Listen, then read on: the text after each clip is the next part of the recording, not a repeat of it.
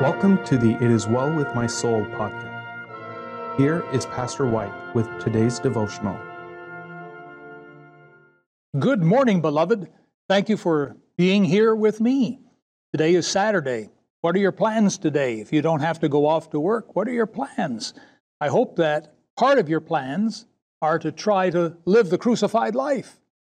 I hope that this past week, these few days we've been talking about this subject, that the Holy Spirit has been speaking with your heart. If He has, I am so thankful. Praise the Lord. That's what it's all about. Now, yesterday we spoke about the, the agony that's going to accompany the crucified life. There will be pain, but believe me, there will be blessing after blessing. When um, a baby is going to be born, there is going to be pain. There is. There's no way around it. There's going to be pain with the birth of the baby. But after that, you've got the baby, and there's blessings after blessing. Oftentimes it's like that.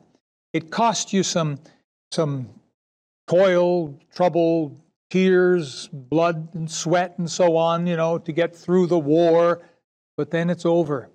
And then peace comes.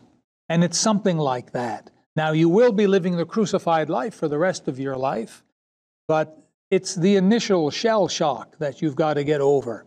And you can do it because God will give you all of the strength and grace and wisdom and peace you need to do it. He wants this for your life. Well, it brings us now to the third basic truth. The first one is that there needs to be a, a death. The second one is that it has to be done every day. And now the third one is that Jesus Christ must be invited to live his life through us. Now, our verse in Galatians 2:20 spells it out. I am crucified with Christ, nevertheless I live. Yet not I, but Christ liveth in me. And the life which I now live in the flesh, I live by the faith of the Son of God who loved me and gave himself for me.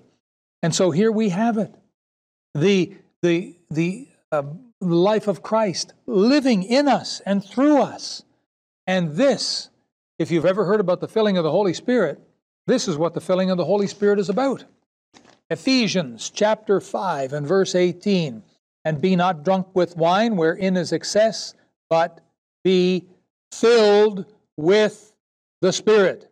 Be filled with the Spirit. Now, the idea here is you are to allow it to happen. It's not something you can force yourself. It's very much like this the whole crucified life. You can't force it. You have to be willing and let God bring on the agents of death. Let Him bring about the cross and let Him be the one nailing you to the cross. Let Him bring about that death, that separation from the things of the world. And you will find that as you do this, you will have less and less taste for the things that used to get you into trouble. For the paths that used to take you away from God, you'll have less and less desire for any of that stuff as we live the crucified life. And it's done daily.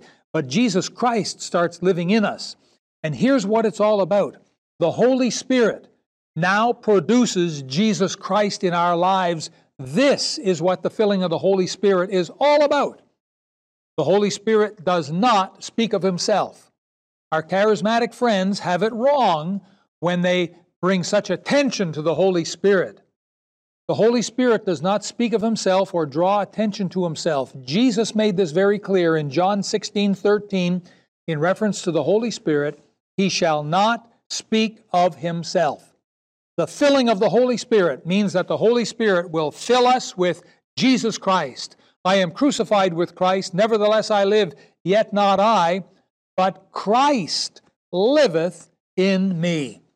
This is an exciting truth, and we'll explore it some more tomorrow. Bow with me in prayer. Heavenly Father, thank you for this incredible promise that Jesus Christ Himself will live His beautiful life in us and through us if we be willing to live the crucified life. Oh, Father, help your children today. Help your people. Bless them, I pray, and get their hearts all ready for Sunday. In Jesus' name we pray. Amen. You have yourself a wonderful day. I'm praying for you. God bless you. Thank you for joining us today. We would love to hear from you. Please give us your thoughts and feedback, comment and subscribe, and join us again tomorrow for another encouraging devotional on the It Is Well With My Soul podcast.